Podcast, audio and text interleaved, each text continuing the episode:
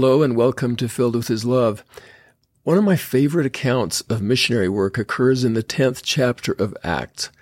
In this chapter, an angel appears to Cornelius, a Gentile centurion, and told him to go to Joppa where Peter was staying and ask that he visit Cornelius, that Peter come and see him at his home. So he sent his servants to Joppa to get Peter.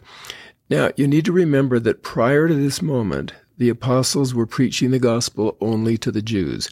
But the Lord showed Peter in a dream that he should not call anyone else unclean, that everyone, Jew and Gentile, is a child of God, that God is no respecter of persons. Quote.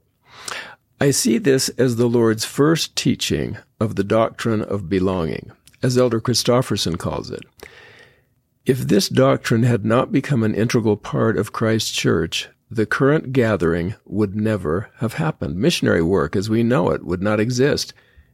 It is a core doctrine that everyone belongs in Christ's church, both anciently in the early church and today in the Church of Jesus Christ of Latter day Saints. So Elder Christofferson said a sense of belonging is important to our physical, mental, and spiritual well being. There's a lot in that statement because we have documented in previous episodes, we've talked about how important belonging is and attachment is to our physical and mental health. And now he's talking about our spiritual well being too. He goes on, yet it is quite possible that at times each of us might feel that we don't fit in now, when he said that, I thought in the book, The Atlas of the Heart, Brene Brown, which I recommend, explains the difference between belonging and fitting in. She gathered statements from eighth graders about the difference between those two terms. For them to fit in with a group, you had to kind of change something, maybe what you wore or what you said, your language, but something about yourself you had to change to feel like you fit in. You were kind of modifying yourself like a puzzle piece to fit into this puzzle, this group. But belonging, they said, in belonging, you can just totally be yourself. You're totally accepted for who you are. You don't have to change anything to, to like what you do when you have to fit in. So fitting in is nice, but belonging is much better. A deeper feeling of being accepted and valued for who you are. That's belonging. Peter definitely accepted Cornelius for who he was. He did not expect Cornelius to follow Jewish traditions so that he would fit in to the Jewish culture.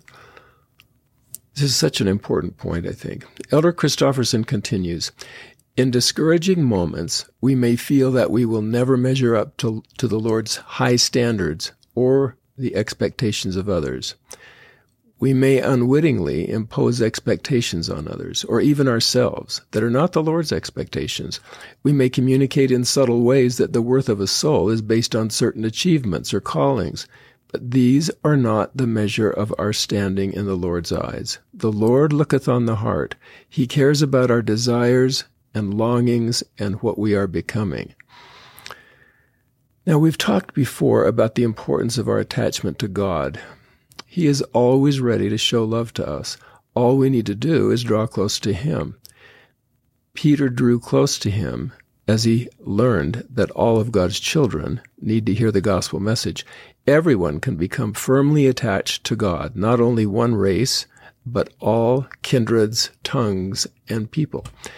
So now this is a little bit of a turn here, but so what is the opposite of belonging? It's loneliness and we've talked about this before, in its most destructive form, loneliness can cause people to lash out at society. As painful as it is to think about, consider all of the school shootings we've witnessed over the past several years. The shooters, from one point of view, typically suffered from severe attachment disorder. They neither felt that they fit in with their peer group nor that they felt a sense of belonging. Rather than belonging, they felt rejected by their peers. A recent study by Kowalski, K O W A L S K I, Kowalski and her colleagues found some commonalities across all kinds of shooters who were more likely, this is a quote, to have mental health issues, problems with rejection, and a fascination with guns or violence. But K 12 shooters were more likely than adults to have had a long term history of rejection, or we could say attachment disorder, often as victims of chronic bullying or parental neglect. Adult shooters, by contrast, were more likely to have had a sudden, intense rejection, such as losing a job or spouse before the shooting.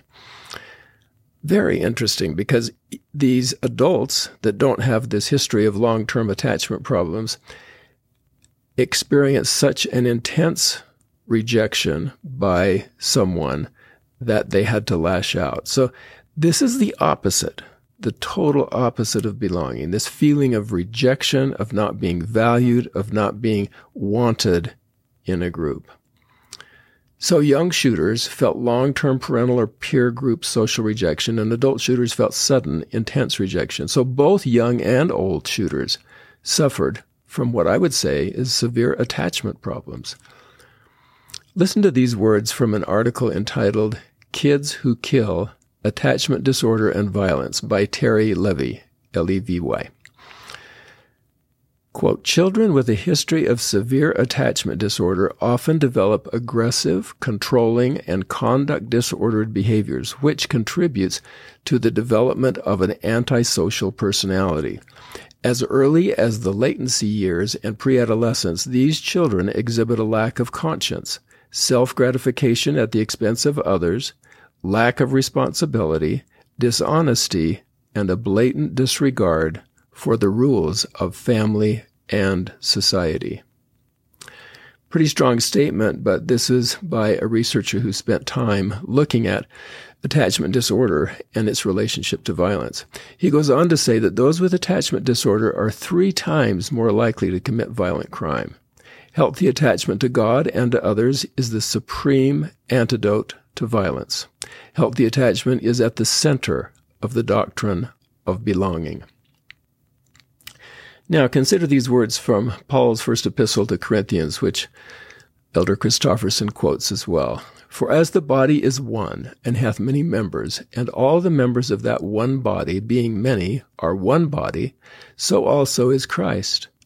For by one Spirit are we all baptized into one body, whether we be Jews or Gentiles, whether we be bond or free, and have been all made to drink into one Spirit. For the body is not one member, but many. If the foot shall say, Because I am not the hand, I am not of the body, is it therefore not of the body? And if the ear shall say, Because I am not the eye, I am not of the body, is it therefore not of the body? If the whole body were an eye, where were the hearing? If the whole were hearing, where were the smelling? But now hath God set the members, every one of them, in the body, as it hath pleased him.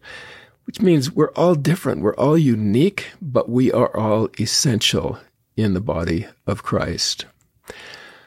So I, hadn't thought exactly about, like this before, but think about attachment and parts of the body. Each part is connected to other parts by connective tissue that old spiritual song, Dem Bones, came to my mind, you know, Dem Bones, Dem Bones, Dem Dry Bones. The hip bone's connected to the backbone, the backbone's connected to the neck bone, the neck bone's connected to the head bone. Now hear the word of the Lord. You've probably heard this before sometime, but it visually, auditorially, and with great imagery shows us how every body part is connected to another and every body part is essential. I won't quote all the verses, you get the idea, but this song is a depiction of Paul's epistle, and it makes clear how integral and necessary each body part is to the functioning of the whole body. That's why Elder Christofferson says, quote, we need each other.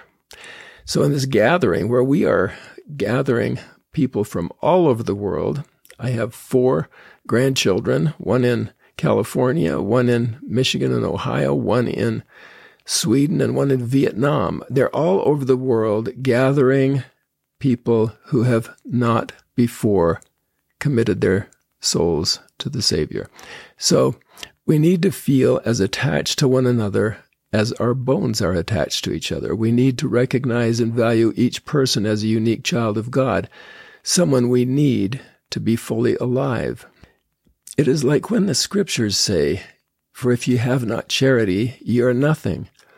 We need each other as much as we need water and food, and everyone needs to feel that indispensable, that needed, and that loved.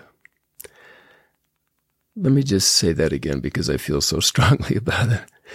You know, it's it's so if we do not value each other the way we should and feel closely attached with a healthy attachment, a healthy relationship, we cannot be fully alive in mortality.